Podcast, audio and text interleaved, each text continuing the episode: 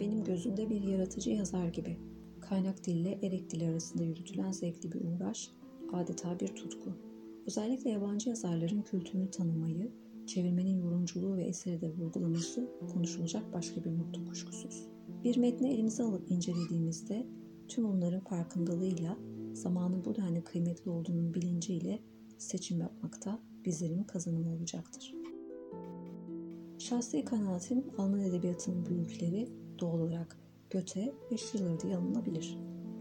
Schiller'ın insanın estetik eğitimi, Goethe'nin özdeyişler, Wilhelm Meister'ın çıraklık yılları ve seyahat yılları ile ruh akrabalıkları, İtalya Seyahati isimli eserlerini, Stephen Zweig'ın Dünya Fikir Mimarları adlı yapıtı, Thomas Mann'ın Lord Weimer ve Büyülü Dağ isimli klasiklerini, Elias Kennery'nin Ölüm Üzerine adlı yapıtını, Rilke'nin Malta Laureates Brick'in Notlar adlı kitabı gibi edebiyat tarihinde çok önemli olan 28 çeviriyi dilimize kazandıran Gürsel Aytaç, benim için edebiyata iz bırakan bir isim olmuştur.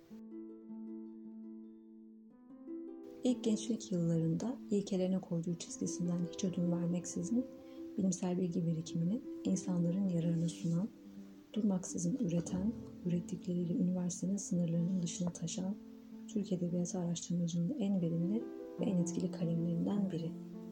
27 Ağustos 1940'da Eskişehir'de doğan Aytaç, Rumeli muhaciri bir aileden gelmektedir. 1945'te babasının tayini nedeniyle Ankara'ya taşınırlar. Ankara Üniversitesi Çocuk Hastalıkları Profesörü olan kız kardeşi Ülker ve ailesiyle uzun yıllar burada yaşamışlardır. Babası devlet demir yollarından müfettişlik döneminde emekli olmuş, annesi ise bir Rus ustanın yanında terzi olarak çalışmıştır. Meslek hayatının temelleri ise Dil Tarih Coğrafya Fakültesi Alman Dili ve Edebiyatı ana dalıyla atılmış, Türk Edebiyatı'nın başarılı olduğu Almanca ile birleştirilmesi de üniversite yıllarında kendiliğinden gerçekleşmiştir. Almanca öğretmeni olmayı hedeflerken asistan seçilmesi akademik hayatında bir dönüm noktasıdır. Dil Tarih ve Coğrafya Fakültesi'nde asistan olarak çalışmaya başlamasıyla doktorasının denetimini sunacağı hocası da Sayın Profesör Doktor Melihat Özgü olmuştur. Doktor Samim Sinanoğlu'ndan Latince ve Roma Edebiyatı dersleri alan Aytaç, 1966'da Melihat Özgü'nün yanında hazırladığı Herman Hesse konulu doktora tezinden hemen sonra doçentlikte Emo'nun deyişiyle romantizmden kurtaracak bir konuda Martin Wieland üzerinde çalışmaya yönlendiren yine Melihat Özgü olmuştur. Benim de Gürsel Ertaş'la yollarını kesiştiren yegane sebep çağdaş bir Bildungsroman olarak incelediği Herman Hesse'nin Boncuk Oyunu adlı çevirisidir. Hocasının Gürsel Aytaç üzerindeki beklentisi, Aytaç'ın evlenmemesi, akademik kariyerini sürdürerek geliştirmesi, bu vesileyle de özellikle edebiyatla felsefeyi bir arada ilgi ve araştırma alanı yapacak bir halef yetiştirmektir. Ancak Gürsel Hanım dönemin felsefe profesörü Nusret Hızır'ın asistanı Kemal Aytaç'la 4 Eylül 1963'te evlenerek diğer taraftan da hocasının aksine araştırmalarına Türkçe olarak devam etmesiyle birlikte eğitim sürecini başka bir noktaya taşımıştır. Düşünsel gelişimde büyük katkısı olan ikinci hocası Sayın Profesör Doktor Hildegard Emo'dur. Hocası kendisini aydınlanma akımı romancısı, Goethe'nin hocası Christoph Martin Wieland'a yönlendirmiştir. 1970'te Almanca doçentlik çalışmasını bitirir, oğlu Bedrettin bu dönemde 4 yaşına basar. 22 Temmuz 1971 yılında doçentliğe yükselir. Bu doçentlik çalışması 1972 yılında Ankara Üniversitesi yayınları arasında yerini alacaktır. 1973'te yeni Alman Edebiyatı Tarihi kitabı yayınlanır.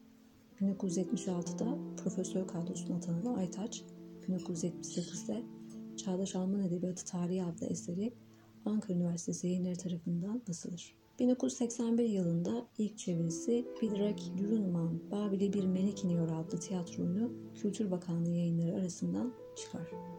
Emo'nun kendisini Germanistler Kongresi'ne yönetim kurulu üyesi olarak tavsiyesi de akademik eğitiminde ayrıcalıklı bir nokta olmuştur. 16 Şubat 2008'de Ankara Üniversitesi Dil ve Tarih Coğrafya Fakültesinden emekli olur.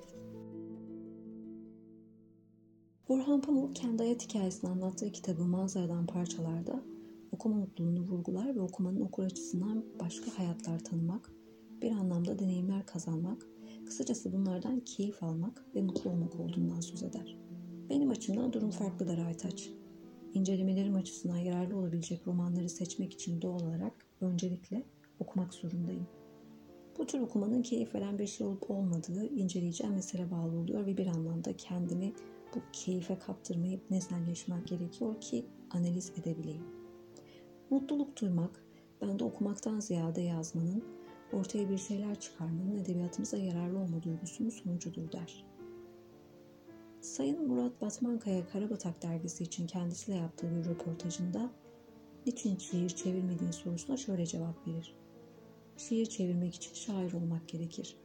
Oysa roman incelemesi ve için romancı olmak şart değildir. Bu nedenle yazarların eleştirilerini eleştirinin ayrı bir kolu olan eleştirel deneyim olarak adlandırıyoruz diye ifade eder.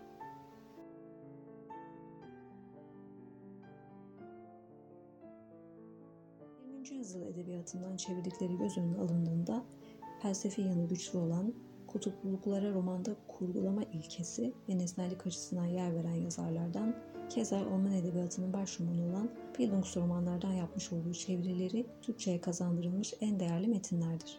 Bu noktada bilmeyen dinleyicilerimiz için bir parantez açmana yararlı olacağını düşünüyorum. Almancadan gelen ve çok korkutucu bir kelime gibi gelen Bildungsroman, Almanca'da hala zihin jimnastiği, maddi çıkar kargasından uzak bir uğraş, bir oyalanma anlamında kullanılan bir kelime olmakla birlikte aslında edebiyat analizlerinde sık sık kullanılan ve anlaşılması çok da zor olmayan bir kavramdır. Kelime anlamı Türkçe'ye genellikle oluşum romanı olarak çevrilen özel bir roman türünü ifade eder.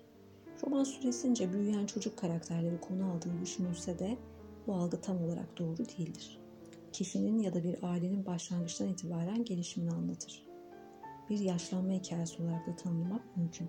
Harry Potter, Bin Muhteşem Güneş, Görünmez Adam, Star'da Hazine Adası adlı romanlar bu türü örnek gösterilebilir. Tam bir özgeçmişten beklenenden çok bugüne kadarki mesleki çalışmalarından bahsettiğim bu yazıyı yazarken kuş bakışı bir değerlendirme yapabilirim duygusuna kapıldım. Bunun temelinde yazmaktan zevk almak var der Türkçe romanist.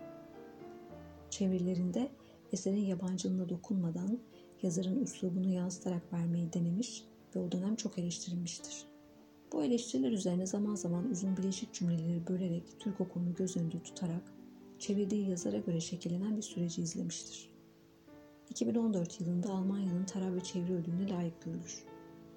Bir dipnot olarak da edebiyat eleştirisi alanında Hece yayınlarının 2016 yılında emekliliğine dek yayınlanmış eleştiri ve inceleme yazılarının kalın bir kitap olarak bir araya getirildiğini eklemek isterim. Aslında kendisini eleştirenlere aldırmayıp kendi yolunda yazmaya devam etmiştir. Eleştirilen yanı edebiyat eserini alıp onunla sınırlı bazı kesimlerin siyasal çizgilerine duyarsız kalması olmuştur. Ayrıca bu alanda yine Doğu Batı yayınları tarafından yayınlanan edebiyat eleştirisine eleştirel bir bakış kitabı da okuyuculara bir başka seçenek olacaktır.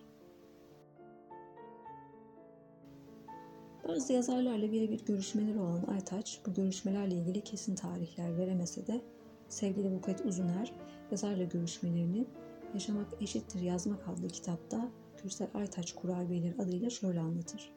Alman ekolünden gelen herkesin dakiklik konusunda oldukça hassas olabileceğini az çok tahmin etmiştim. Benim için akademik anlamda bu denli disiplinli bir hanımefendinin yayınlanmış ilk romanın iki yeşil susamının bir yeşil roman olduğunu ilk dile getiren edebiyatçı olması kıymetlidir. Kendisini evine davet etmesiniz şaşkınlığı içinde de olan Uzuner biraz da korkarak adresi bulur. Aytaç'ın kendine pişirdiği zencefilli kurabiyelerin kokusunun halen burnunda tütmekte olduğunu mahcubiyetle anlatır. Kuşkusuz ki Aytaç'ın Herman Hesse'den başlayarak Max Frisch, Bol Thomas Mann'e uzanan çalışmaları, eleştirileri, sayısız genci yetiştirmiş olması sadece üniversite öğrencileriyle sınırlanmasına seyirci kalmayıp çevirileriyle herkesin ulaşabileceği bir isim olmuştur. Ankara Üniversitesi Türk Dili Bölümü öğretim görevlilerinden Doktor Kemal Ateş de bir metnin nasıl ele alınarak incelenmesi gerektiğini Gürsel Aytaş'tan aldığı doktora derslerinde öğrenmiş olduğunu belirterek düşüncelerini şöyle özetler. Ben bugün onun sayesinde bir metne nasıl bakacağımı biliyorum. Önüme konulan her metne dili akıcı ve sade demiyorum. Bir yazarın dil ve anlatım özelliklerini böyle demeden anlatmak gerektiğini artık biliyorum. Edebiyat dergileri ve gazetelerde edebiyatla ilgili kurumsal yazı, eleştiri ve incelemeleri yayınlanıyor diye mütevazı birkaç cümleyle geçiştirdiği çalışmalarıyla Gürsel Aytaç, başka üniversitelerdeki farklı yabancı dil ve edebiyat akademisyenlerini de harekete geçirerek aslında Türk Edebiyatı'nın önemli tıkanma noktalarından biri olan kurumsal ve karşılaştırmalı eleştiri konusunda bir nefes alanı açmıştır. Nesnel, bilimsel eleştirileri nedeniyle Türk Edebiyatı'nda öteki eleştirmenler arasında yerini alır. Göte'nin ironik formülü yeniden hayat bulur. İnsanları sanat eserinin ne anlattığı, nasıl anlattığından çok daha fazla ilgilendiriyor. Neyi tek tek kavrarlarken bütündeki nasılı akılları almıyor. Sanat, varoluşun asıl yaratıcısı. Sevgiyle.